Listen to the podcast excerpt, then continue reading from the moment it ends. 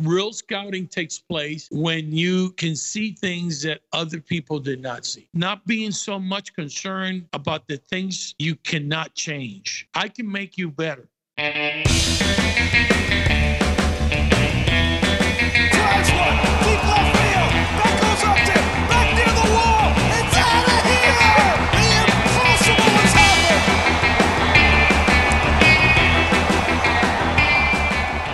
שלום וברוכים הבאים ל-Kosher Hot Dog, פודקאסט הבייסבול הראשון בעברית עם יוני לב-ארי ואנוכי ארז שץ. שלום יוני. אהלן ארז, מה, מה, מה נשמע פרק שישי? הפרק השישי לשישי. אוקיי, ננסה להתמיד בעניין הזה, נראה אם זה יצליח. אני מאוד מקווה שזה יצליח, כי אני אין לי מושג לאן זה הולך.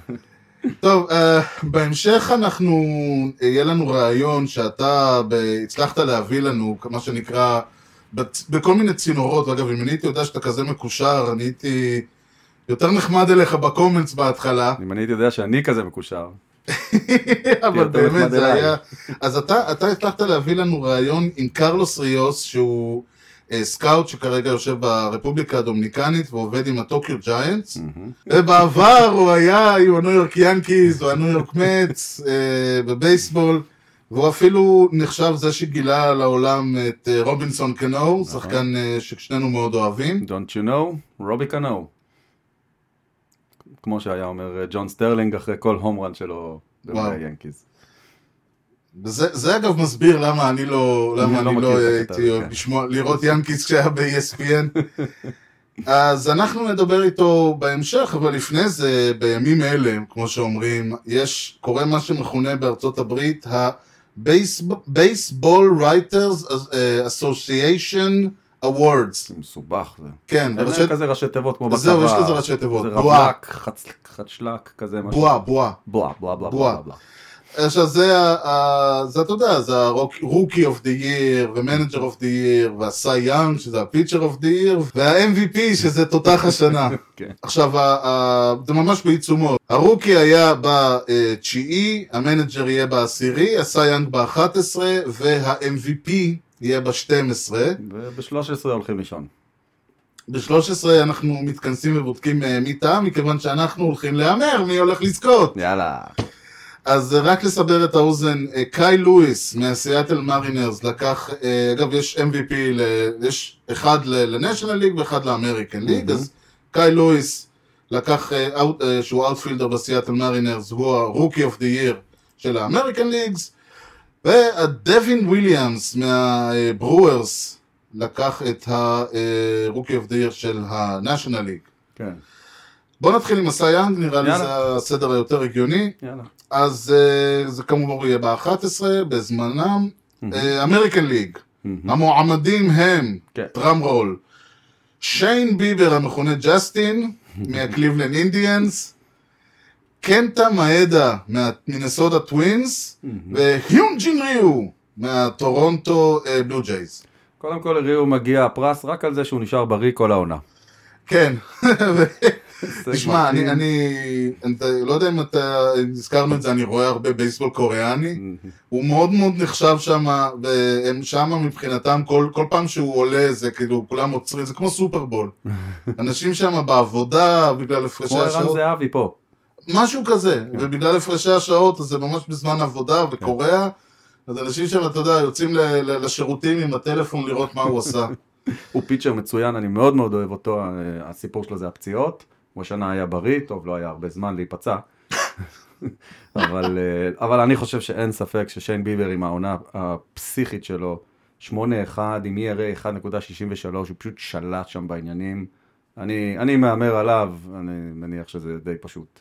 תראה, אני איתך, אה, אני הסתכלתי פה, אין כל כך מה להשוות, כלומר, ה WHIP של קנטה מאדה יותר טוב, זה, הוא מוביל אגב את כל ה Majors ים, אה, זה אומר, אה, WHIP זה walks and hits per IP, זה אומר שמאוד מאוד קשה להגיע לבסיס הראשון מולו, כן. אבל זה בערך הדבר היחיד שאפשר להגיד זה, עליו. זה נתון חשוב, אבל אם תרצה תמצא לכל, גם לכאלה שלא מועמדים פה, נתונים שהיו היו יותר טובים מביבר, זה לא בעיה למצוא כאלה. לא, ברור שבכל נתון יש, אבל אני אומר, הרעיון של ביבר זה המסה, זה הניצחונות, הוא מוביל אגב את ה American Leagues גם בניצחונות, הוא מוביל ב-ERA 1.63, זה יהיה משוגע. זה, זה משוגע ואנחנו תכף נגיד עד כמה זה משוגע שנגיע ל National League, וגם מוביל ב strikeouts ואין סיכוי שמישהו הולך לעבור אותו, שני האחרים הם רק לפרוטוקול. כנראה. national ליג פיינליסטים, ושוב זה גם בסדר אלפביתי, וגם כנראה בסדר שהם ייבחרו, טרוור באואר מהסינסנטי רדס, יהודה דרוויש, שאם אם היו מחלקים לפי שם הוא היה לוקח. יהודה? יהודה דרוויש, כן. יהודה רביש. לא, לא יהודה. דרוויש. לא יהודה. אוקיי. אם היו מחלקים לפי שם הוא היה לוקח מהשיקגו קאבס, ולא להאמין, ג'ייקוב דה גרום מהניו יורק מצ. אה, יש לך נציג. זה- אני חושב זה- שה- אני תשמע, חושב שהרשימה צריכה להיות באואר, אפשרות שנייה באואר, ולסיום, כדי, בשביל הגיוון, אפשר להוסיף גם את באואר כעוד אופציה. זה גם היה ב American League, אה, ביבר, ביבר וביבר. ביבר ובאואר. תראה, נתחיל עם ג'ייקוב דה גרום, תשמע, הוא מוביל את ה National League עם 104 strikeouts, וזהו בערך. אוקיי. הקטע הפסיכי איתו, וזה לכן אני אומר שדווקא עצם העובדה שגם באואר וגם ביבר, כל אחד מהם הצליחו לשמור על ERA מתחת לשתיים, זה אומרים, כן, עונה קצרה, אבל בגלל שהעונה קצרה, נכון. אה, ג'ייקוב דה גרום חטף איזה שלושה runs בשני inning במשחק מול הפיליז, וזהו, כל המספרים נדפקו. קפץ לו מאזור השתיים מינוס לאזור השתיים וחצי. כן, כן. אז אין על מה לדבר. הטרוור באואר, זה, זה אנחנו מדברים פה על אה, אה, 1.73 ERA, אנחנו מדברים פה על 100 strikeout, אנחנו מדברים פה על מספרים של... כשהראש שלו במקום, אין pitcher כזה, אין הרבה פיצ'רים כאלה. והידית. כן, כן. יהיה נחמד לראות אותו ביחד עם קול שנה הבאה. טוב, בוא נלך ל-MVP, נראה לי שאנחנו פחות נסכים. אוקיי. קצת. יאללה, אנחנו בוא- בוא ניתן- ננסה לייצר עניין. ה-MVP הוכרזו ב-12, ואנחנו אה, אה, נדבר עליהם כמובן במשדר הבא, אבל ה-National League, מיודענו מוקי בטס, כן. מהלוס אנג'לס דודג'רס, פרדי פרימן, ששוב, אם היו מחלקים לפי שם היה לוקח, מהאטלנטה ברייבס, פרדי על הבוקר. ומני מצ'אדו, מהסן דייגו פאדרז, מנחם, מנחם מצ'אדו. מנחם מני, כן. מנחם מצ'אדו מהסן דייגו פאדרז, מי האיש שלך? אני הולך עם מוקי, נתן. עונה, כן. תשמע, המספרים שלו לא פצצה, אבל למרות המעבר ועם כל הקושי לעבור מבוסטון ל-LA, שהיא קבוצה בנויה עם הרבה מאוד סטארים, ועדיין הוא מצא את המקום שלו ועשה עבודה מדהימה, שלא לדבר על ההגנה המשוגעת שהוא עושה שם. אני, אני נותן לו את התואר. אני אגיד לך את האמת, הוא היה MVP של הוולד סיריס מבחינתי, אני לא חושב שהוא הוא MVP פה, הוא ברומטר, הוא הכל טוב, אבל הוא היה שחקן טוב מאוד עד ל- עד לפלייאופס, ואז כאילו הוא הזכיר לכולם למה הוא השחקן היקר ביותר. ה-MVP שלי הוא, הוא פרדי פרימן. אוקיי. אני... בוא נאמר ככה, אכלנו ממנו המון מרורים בעונה, ואולי זה מטט. אני יש לי נטייה על מי שמאכיל אותי גם לפרגן לו, כן. אבל הוא ממש, תשמע, זה, זה שחקן ש... וזה מדהים בקבוצה שיש לך את אוזונה ואת אקוניה ואת כל השמות האלה. ודווקא פרדי, ואני אוהב פרסט בייסמן, ואני אוהב את החבר'ה האלה שלא דווקא הכל הום ראנס. כן. אני גם, אני מניח שזה לא, זה לא פקטור בבחירה, אבל הוא כבר כל כך הרבה שנים עושה את זה בצורה קונסיסטנטית, כן. חוזר על המספרים הטובים שלו, בגדול מגיע לו. מגיע לו, תשמע, זה, זה OPS של 1.1, זה לא הולך ברגל, כן. אבל... אגב, אני מבקש קרדיט, פעם ראשונה שאני בא עם מספרים. המספרים ממש מרשימים. כן. אם הם נכונים, הם מעולים. אני לא בודק. טוב, אה, אז אה, אה, בית, שלך ופרימן שלי, ואנחנו עוברים ל-American League. שם יש לנו שוב בסדר אלפביתי, חוזה אבריו מהשיקגו ווייט סוקס, אבראו וחשדהו. די.ג'יי למיו בחור טוב. מהניו יורק ינקיז, וחוזה, עוד חוזה, חוזה רמירז מהאינדיאנס. חוזה ילך ברח. אני לא בטוח, לדעתי הוא לא יזכה, אבל לברוח הוא לא יברח. מי שכנראה יברח, אגב, זה טרוור באואר, מה... כן, זה הקודם. אה, אבריו למיו או רמירזהו? אבראו למאו. אני הולך עם אבראו, שנתן עונה פנטסטית, 19 home runs, batting average 317, היה הנשק העיקרי ב- ב- במכונה ההתקפית המצוינת של הווייט סוקס. אני, אני נותן לו את התואר. עם כל האהבה ללמיו, ויש. תשמע, לאן הגענו שאני צריך להיות זה שעובד, שאומר שה-MVP שלי הוא אני מהיאנקיס. מצטער שלא לקחתי את דגרם מקודם, הייתי אמור לעשות תיקו. לא, כאילו, לא, לא, לא. לדגרם, תשמע, הוא היה אנדרדוג פעמיים, ופעמיים הוא לקח, כי אני המץ, אתה יודע, לא לא- לא לא יודעים מה זה לנצח בשביל... אבל הגיע בעונה בפעמיים הקודמות, אם אתה מסתכל על הירי, העונה זה, זה מקום של כבוד, ודי.ג'יי למיו, תשמע, 364 batting average, on base percentage, on base OPS של 1, 0-1, הכל טוב ויפה. ו-machine. כשהוא על המגרש, הקבוצה מנצחת. זה זה most valuable player. מה שצריך הוא עושה, באמת. הוא הוא הזה, וטוב, שוב, זה מעניין אגב, אבל אה, איך אומרים, יישארו איתנו למשדר הבא ונדע מי... אה, כמו שאמר פוגי, בין הפותרים נכונה, יוגרל פותר שלא ענה נכונה. וזה, וזה מה שיקרה בשב, במהלך השבוע בשבוע הבא, אבל לפני זה, כן. בוא תספר לפני? לנו מה היה השבוע לפני. אוקיי.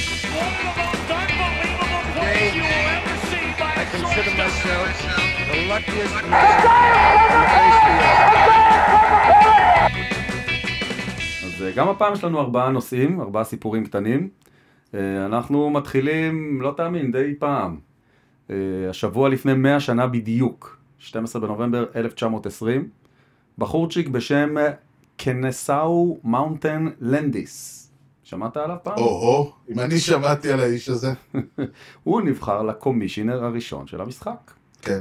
אה, האיש שהיה, ענה לכינוי The Judge, יכול להיות שבגלל כן, שהוא היה כן, שופט. הוא היה שופט בבית המשפט. כן. העליון, ופרגן רבות ל... הוא היה זה שבזכותו הליגות יכולות להתנהל כמו אה, מונופול בלי שאף אחד יגיד להם כלום. איזה יופי. כן, אז אה, ידעו את מי לבחור. כן, אז הוא זה שהתחיל את זה, והוא בעיקר התעסק עם הסיפור של הבלק סוקס, זה היה מה שהעסיק אותו ברוב הקדנציה, כן. אבל בהחלט הוא נכנס להיכל התהילה כמובן, ואיש חשוב. אה, אגב, דבר מעניין, ה- ה- נדמה לי שגביע ה-MVP נקרא על שמו, וואלה. כן, ויש עם זה בעיה מאוד רצינית, מכיוון שעוד אה, תרומה שלו לזה, זה שהוא הנהיל את... אה, הוא הוא זה שקבע את מה שנקרא קו הגזע. Hmm, הרעיון ששחורים לא בבית ספרנו. hmm. קצת אה, חבר'ה כמו חוזר אמירז למיניהם, יהיה קצת בעיה לקבל את... שים לו דווקא, הנה, הנה אני פה. יש עם זה, כנראה שהגביע הולך לקבל שם אחר בקרוב. אוקיי, אוקיי. אנחנו נמתין. נמתין, וגם לזה אנחנו נגלה, לא בעונה הזאת, אבל בטח בעונות אחרות. אנחנו ממשיכים ל-1935. קפיצה קטנה. 9 בנובמבר, השבוע לפני 85 שנה, נולד באומהה, נברסקה, אחד מגדולי הפיצ'רים, בוב גיבסון. או... האיש שהוקדש לו כבר אה, השבת בבסיס אחד. אה, אין ספק שהוא היה הסנט לואיס קרדינל הכי גדול שהיה אי פעם. אה, תלכו לשבת בבסיס של העשירי באוקטובר, וסטופ שלישי, העשירי בנובמבר 75, התקדמנו. השבוע הרבה. לפני 45 שנה, הרמון קילברו, מגדולי הסלאגרים של המשחק, בעיקר בשנות ה-60 וה-70, שוחרר מקנזס סיטי רויאלס, ובזה הוא סיים קריירה מדהימה, סופר מרשימה, עם 573 home runs, אחד השחקני התקפה היותר מרשימים שהיו פה. ותחנה אחרונה, זה בשבילך ובשבילי ביחד. אין הרבה שחקנים, אני חושב שהיו גם במץ וגם ביאנקיז, ושחקנים משמעותיים בקבוצות האלה. לא... דרל סטוברי הוא אחד מהם. אוקיי. איזה אגדה, איזה אגדה. אני, אני, אני רק רואה אותו עושה לי כזה. אוי אוי, הוא כן. אחד ה... אחד ה... מכוכבי האליפות של 86, ללא ספק. חלק משמעותי בשושלת של שנות ה-90 של היאנקיז, אה, וב-8 בנובמבר 1990, היום לפני 30 שנה, השבוע לפני 30 שנה, הוא חתם על החוזה בקבוצה השנייה שלו, בדודג'רס. אגב, שים לב, הוא שיחק בארבע קבוצות, כולן עם אוריינטציה ניו יורקית, מהמם. יאנקיז ומץ, דודג'רס שהיו ברוקלין, וג'יינטס שהיו ניו יורק. אוקיי. אז אה, יש לו, יש לו קטע עם... לא, הוא אוהב להיות בבית, אתה כן, אומר. בדיוק. אה, אחד השחקנים הסימפטיים ביותר, יותר, הוא... אין, אין, אתה אומר סטרוברי, אתה רואה חיוך עולה משהו, לכולם. כן. זהו, הגענו לעכשיו? כן, כן. כן, אה, לפני שבוע, סטיב כהן קנה את המץ. זה מה שנקרא. סודות מחדר העריכה, אז הוא אומר לי, אני אומר לו, יש לך השבוע, יש לי השבוע לפני בשבילך, אתה אומר לי מה? אני אומר לו, השבוע לפני שבוע, סטיב כהן השלים את הרכישה. בהחלט. אני מאמין שתוך אה, שנה, שנתיים ככה אני ארגע מזה. אה, טוב, אבל זה היה השבוע שהיה. בשבוע הזה, כמו שהרבה דברים עוד לא, עוד לא קיבלנו ממש חדשות, עוד לא יודעים שום דבר, כמו שאמרתי, עונת ה-awards בפתח, אבל משהו כן קרה שאתה רוצה לדבר עליו, ו- ואני חושב שהוא נוגע שוב לשנינו ולכל אה, תושבי ניו יורק, אה, פיזית וברוחם. נכון. אה, אני מאוד אוהב להקשיב לתחנת הספורט, אה, רדיו ספורט הניו יורקית WFAN. אני מקשיב לפודקאסטים שלהם בעיקר, כי אין לי דרך אחרת כל כך. ומה שנקרא המיד דיי שואו, התוכנית אמצע היום שם, אה, הייתה תוכנית שהייתה שייכת ב-15 שנים האחרונות לשני חבר'ה, אחד מבוגר אחד צעיר, אבן רוברטס זה הצעיר וג'ו בנינגו זה הוותיק. השבוע בנינגו פרש, סיים את חלקו, הוא היה 25 שנה ב-WFAN, אחד מאבני היסוד של התחנה. לא להאמין. אני, אני, לי, קשה לי עם זה, באמת קשה לי עם זה שאני לא אשמע אותו יותר. כל כך אוהב לשמוע אותו, את הקול שלו, את הצחוק שלו, את, את הגישה שלו לשידור, הכל, הוא באמת class, class. ומה שהיה עוד יותר class, מעבר לקריירה שלו, זה הדרך ש-WFN נפרדה ממנו ביום האחרון של השידור שלו. פשוט אחד אחרי השני עלו לשידור בראיונות אה, כאילו שנראו חצי ספונטניים כאלה. כל הגדולים, גם שדרים, גם שדרי עבר, גם מאמנים, גם שחקנים, עלו כל אחד להגיד לו כל הכבוד על הקריירה שלך, וזה זה עושה, באמת, אתה מסתכל כן. על זה, אתה אומר, מתי בארץ יעשו כזה דבר? האמריקאים, אם יש דבר שהם יודעים, זה להגיד, לתת את המילה הטובה, להיפרד כמו שצריך, הוא הרי. יחזור, והוא יתארח, זאת אומרת, זה שהוא תלה את המיקרופון, נכון. או את האוזניות, הרי הוא, הוא פה ושם ירימו אליו טלפון, והוא יבוא להתארח, הרי אם הוא מחר, הוא יכול להיכנס מחר לאולפן וייתנו לו את החצי דקה שלו. הוא אוהד- מצ שרוף דרך אגב. כן, הוא גם עובד, עובד, אה, עבד או עבד ב-SNY באיזושהי נכון, תקופה. נכון. ואחד האנשים שהתקשרו לברך אותו, אמר לו, אני ממש מציע לך, פעם בשבוע תתקשר לתוכנית, תת, תתווכח, תריב איתם קצת, זה ייתן לך אוויר, זה שווה. בין גולף לגולף, זה, זה כדאי. כן, אבל לא, זה פשוט, ה, ה, זה, זה הדברים שאתה מסתכל מעבר לצביטה בלב, זה גם הקטע הזה של, "אה, אין סיכוי שבארץ מישהו היה, זה, זה במקרה הטוב, דרך אחרת, תסתכל על זה גם, הוא זה שפרש, כן, והוא פרש לא בגיל 90, צריך לדעת מתי ללכת. זה נכון. ופה נשארים, אתה יודע, כזה כן. התחתונים כבר לא נשאר מהם כלום. Baseball team? Well, go ahead. Who's on first? Yes. I mean the guy's name. Who? The guy playing first. Who? The guy playing first base. Who? The guy on first base. Who is on first? במשדר הקודם, שדיברנו קצת, אז עלה כמה וכמה פעמים המושג של designated hitter, או DH. אז אה, דבר ראשון, designated hitter, חובט יהודי. not a Jewish, but uh, designated. בגדול, הרעיון בבייסבול הוא, כמו שהגשש אמרו, כולם עולים, כולם יורדים. כל מי שעל השדה גם הולך לחבוט, ה catcher, ה first base, ה second base, כולם. זה אומר גם ה pitcher. יש בעיה אחת גדולה עם זה שה pitcher חובט, הוא לא טוב בזה. אתה אדם עדין. אני אוהב את העדינות הבריטית שלך. סר. כן. הוא גרוע בזה ברמות. זה ויכוח גדול בספורט האמריקאי. pitcher צריך לחבוט או לא, זה ויכוח. זה ויכוח ואין ספק שהם מאוד גרועים בזה בגלל שזה לא... זה לוקח זמן מהם. במקום שהפיצ'ר יתמקד בקרבבול שלו ובלרוץ ל- לסגור את הבסיס הראשון ובכושר ובכל זה, הוא גם צריך ללכת לעשות batting כושר, practice. זה הקטע המעצבן קצת. כן. הוא צריך לעשות גם batting practices. גם יותר מזה, זה לרוץ על הבסיסים, אה, זה, זה, זה ריצה שהיא לא טבעית. היוטרן הזה, ה-90 מעלות שאתה אמור לדפוק שם, כשאתה לא מאומן לזה, זה מתכון קלאסי לשבור, לצורך את. הרגל, להיפצע, וחובט, זורק פצוע, זה הלכה העונה לפעמים. נכון. וכמובן שכל הרעיון הזה שאתה צריך, אה, ל- ל- שאתה צריך לחוות, ואומר שאם יש לך איזה שני אנשים על הבסיסים, שני אאוט, די הלך נגמר המשחק. הסיפור. כן. אז בגדול הרעיון של ה-designated hitter הוא שמותר לקבוצה שחקן אחד שלא יהיה שחקן שדה. מהמם, זה יכול להיות הבסיס הראשון, זה יכול להיות הקצ'ר, זה תמיד הפיצ'ר. מהמם. וזה משהו שהתחיל, זאת אומרת, הרעיון קיים מאז, שוב, מאז שהתחיל הבייסבול, מאז שהתחילו לשחק אותו תחרותית, כי מנג'רים ובעלי קבוצות כל הזמן באו ואמרו, תשמעו, זה דופק לי את המשחק, הרעיון הזה. ו- ואגב, ואנשים שהם פיוריסטים של המשחק, אומרים לא, כמו שאמרנו, כמו שהקצ'ר, למה ה catcher חובט? ואם יש לי שחקן, אה, לא למה יודע, שקיל אוניל זורק עונשין? הוא גרוע בזה, אבל הוא זורק עונשין. בדיוק. כן. לא מביאים designated thrower או. משהו כזה. הרעיון כאן, ועכשיו, יש לזה גם benefit נוסף, למשל, אם אתה, יש לך לצורך העניין אה, חובט מעולה שהוא שחקן הגנה גרוע, עד עכשיו הוא היה יושב, היה עולה רק פעם במשחק, איזה pinch hitting או משהו כזה.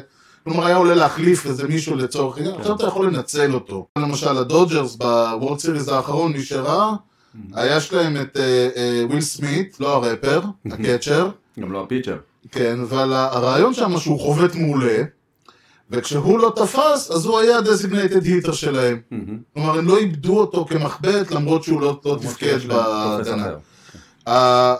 עוד דבר מעניין עם הסיפור הזה, זה שבמשך, עד אה, ממש העונה הזאת, ב-AL, ב American League, היה designated hitter משנות ה-60, 70 אני חושב. 70, סוף שנות ה-60, תחילת שנות ה-70, משהו כזה.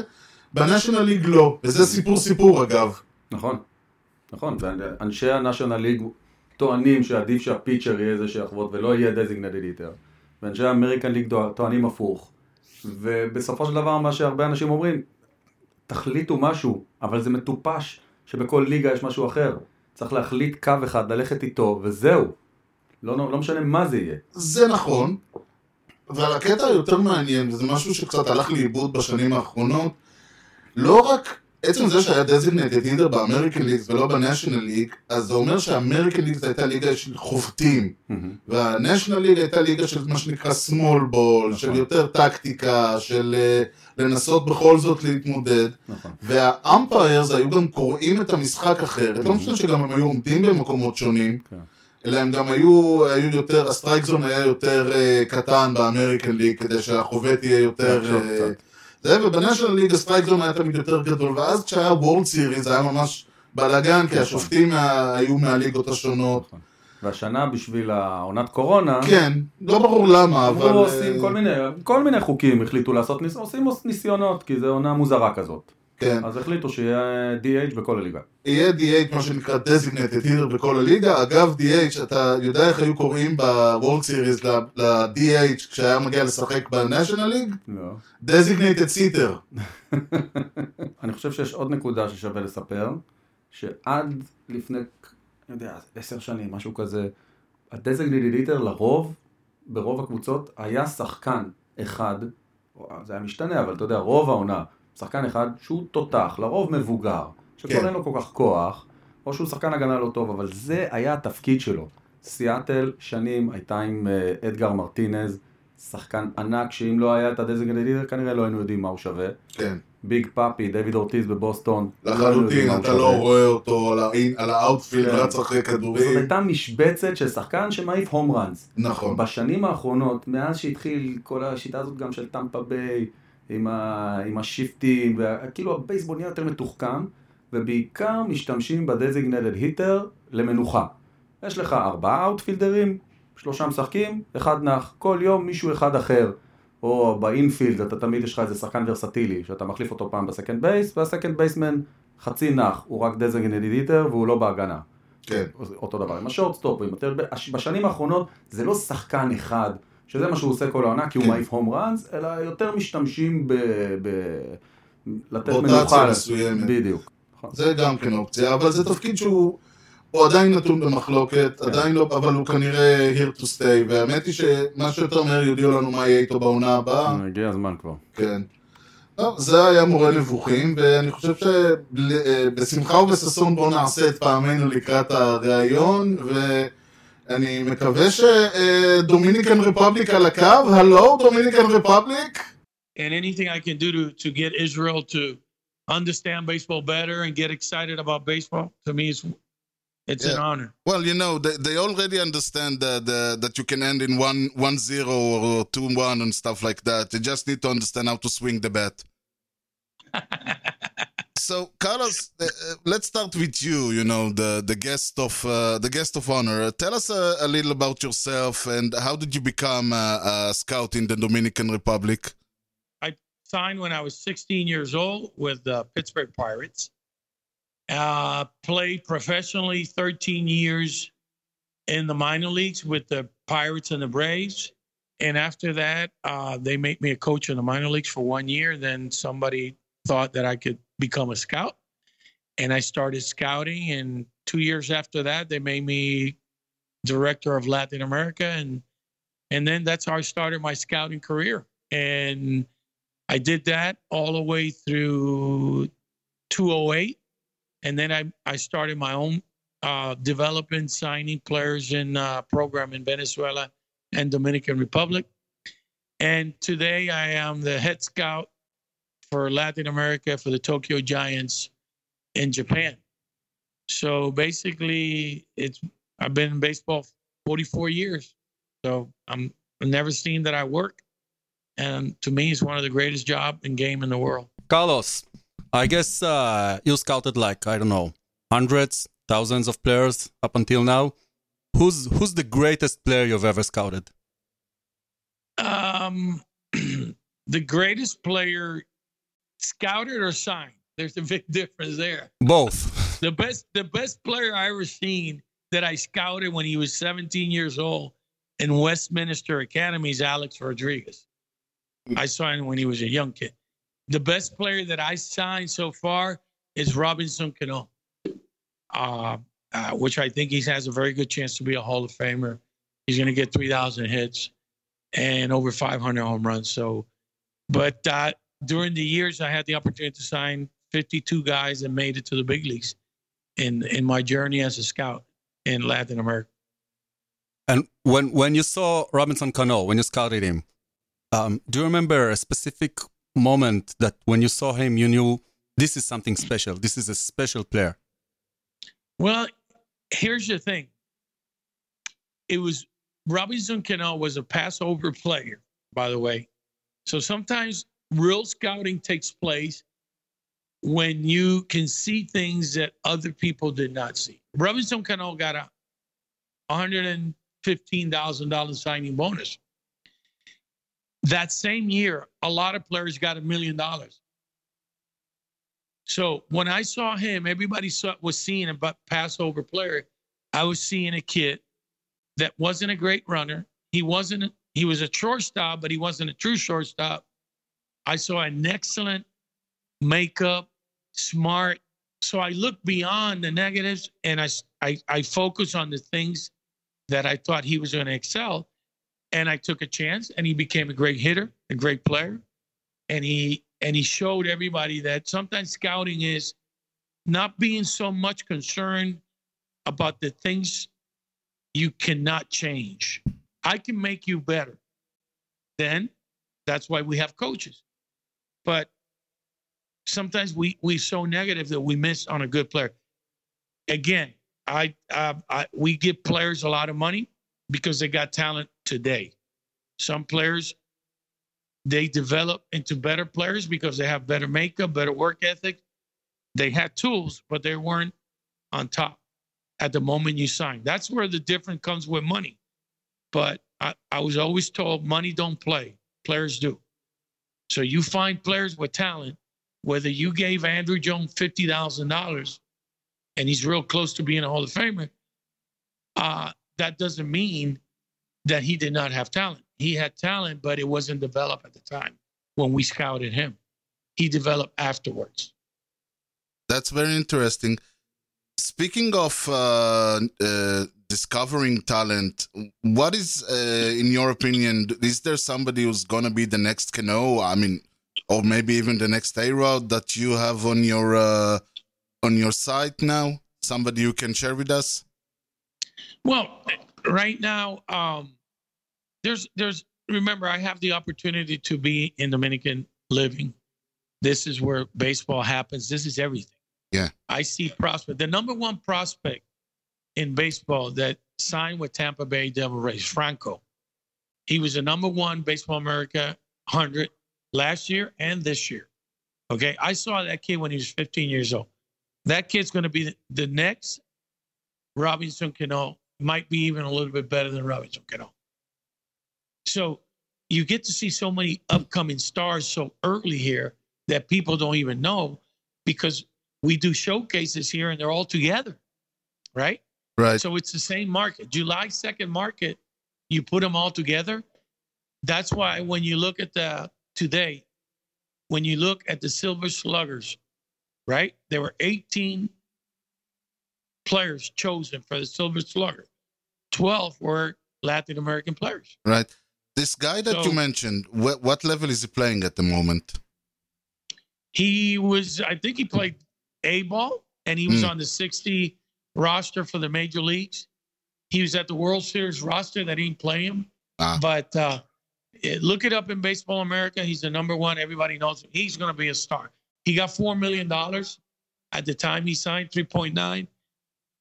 There's many players like that that are going to be very special. Um, okay, Carlos. Um, now that we finished uh, this uh, very not not usual uh, 2020 season and getting into free agency, what can you tell us about this free agency? Something interesting that we should spot our eyes into. Well, you're going to see a lot of one-year deals because the ownership is, uh, it's, uh, they they feel like they lost a lot of money this year, which is true. Everybody did, but in the other side, they made money for the last 15 years. So, but obviously, it's a CBA contract negotiation coming up as well. So it's going to be a tough winter. Um, I think eventually the owners are going to be fair with the players because it's not convenient for them to to hurt the players now going into a negotiation contract year. So, but I I do think the high end player is always going to get his money. The low player doesn't play a factor. He, if he if you're a million two million dollar player, you're going to get your money right away because that's what you're worth. I think the class in the middle is that gets damaged a little bit because there's there's a lot of players and there's going to be a lot of one year contracts this year, and most of them are going to be that middle class uh, players in the big leagues. Dominican Republic is such a baseball country and has the, uh, given uh, uh, or sent so so many amazing players. There is a whole academy uh, uh, situation in that every major league team now has like an academy of baseball in the Dominican Republic. Can you elaborate a bit uh, how how local kids, you know, and and prospects, uh, how do they join the academy, and what stages do they go from uh, joining it all the way to the major leagues? Okay. It's a process that starts like this. Not only there's 30 academies, which every facility is worth over $5 million, by the way. Some of them are very similar to the academies in the States, the, the complex in the States. I mean, this is first notch academies here. The Yankees has a beautiful academy. The Mets, I mean, outstanding. How do the kids get there? Very simple. They are over 1,500 agents in Dominican Republic. And the high end agents, at least there's about 30, 40 academies from agents that they develop their kids since they're, they're 10, 11, 12, all the way to 16 years old, working out and getting better every day. When they're ready to sign that year, we do tournaments, showcases that the scouts come, and you'll you'll see four teams, kids from the same class playing out there, a five-day tournament, and you'll see 300, 400 scouts in the stands evaluating these players. When July 2nd comes of every year, that's like our draft day. Mm. That's when you start being eligible to sign professionally. But the reality of the industry is every player don't don't agree on July 2nd. Some of them agree 18 months before, two years before, 10 months before July 2nd. So it's a very active market all year round. Okay? We're in mm-hmm. 2020, right? Right. I can tell you that there's one player, 2023, that has an, a $5 million offer on the table. Wow. Players 2022 have $4 million, 3 million offer already on the table. I see. Okay. I have players all the way to 21 that we have offers already. Handshake agreements until July 2nd comes, then it becomes official. So it's a very active market, very strong market. hmm and and once player reach the major, is there sort of like a community? You know, the Dominican guys. Do they help each other? Do they, uh, you know, help with, or is there like, uh, you know, everyone's for himself? No, no, no. Dominican players, Latin players, for the most part, they they're very proud of their country. They represent their country. When you see the World Series, they got their flags hanging around their neck. I mean, it, it's it's a big accomplishment. Right. You know how many players uh, play in the big leagues? There's only 750 players in the big leagues Right. out of the whole world. So to be a part of that, it, it's it's it's amazing. It's so these kids are very grateful. They help the community, and it's a big competition here because there's a lot of talent. So they they understand how hard it took them to get out of here. So they help out. They motivate kids. They speak. Uh, David Ortiz, they all have foundations, Pujols, to help the needy kids here in Dominican Republic to continue to play ball, to get educated. Robinson Cano has built two high schools uh, for kids, two schools, elementary schools and, and high schools. So they they give a lot to the community back. Okay, Carlos. Um, last question. Again, looking uh, forward to this uh, off season. Um, I think the be- the biggest trade chip, if we look at the trades that uh, are possible and they're talking about, is uh, Francisco Lindor. Um, where do you think he's going to end up? Who's who's going to enjoy his his talent in the next like five five ten years? Well, I would think it's going to be a high market team. I, I would think it's going to be a team like the Yankees, a team like I don't know, uh, the Mets might be a team that. But the problem with Lindor right now, it, whoever trades for him has to have enough good prospects. Not only that, but the ability to sign them. They have to sign him long term before they trade him because uh, he's going to get 300 million plus in his career in the next contract. He's a superstar. He's uh, he's a Gold Glove, and his home run power production is way above anybody in the game at his position. So it's going to be very interesting, but it's going to be a mar- uh, uh, high market team, and who has enough prospects and money to to be able to to afford him. Do you think it's going to be traded in the offseason or maybe the Indians will wait to July?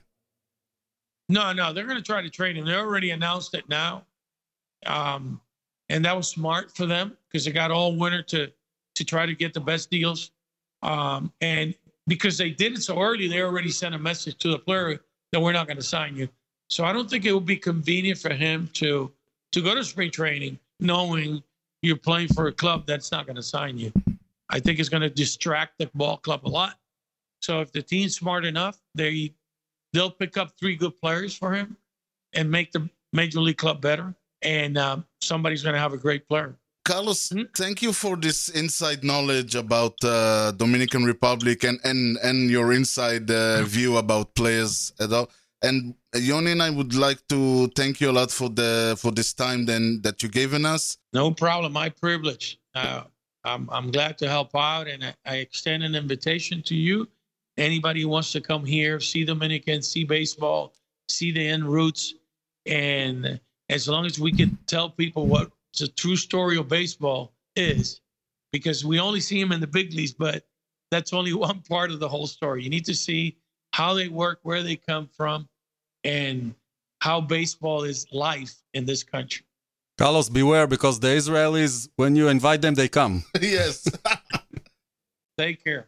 God bless.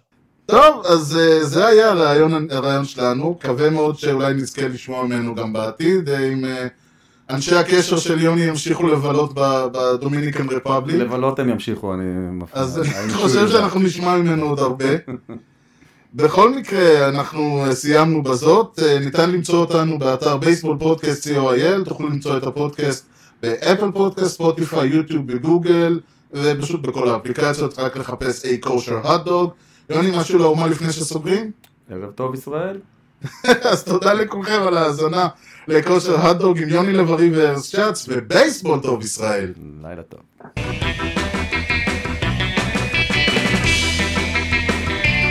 Swung on a drill to right field. Doing back Sanders on the track at the wall. See ya! See ya! See ya! A home run!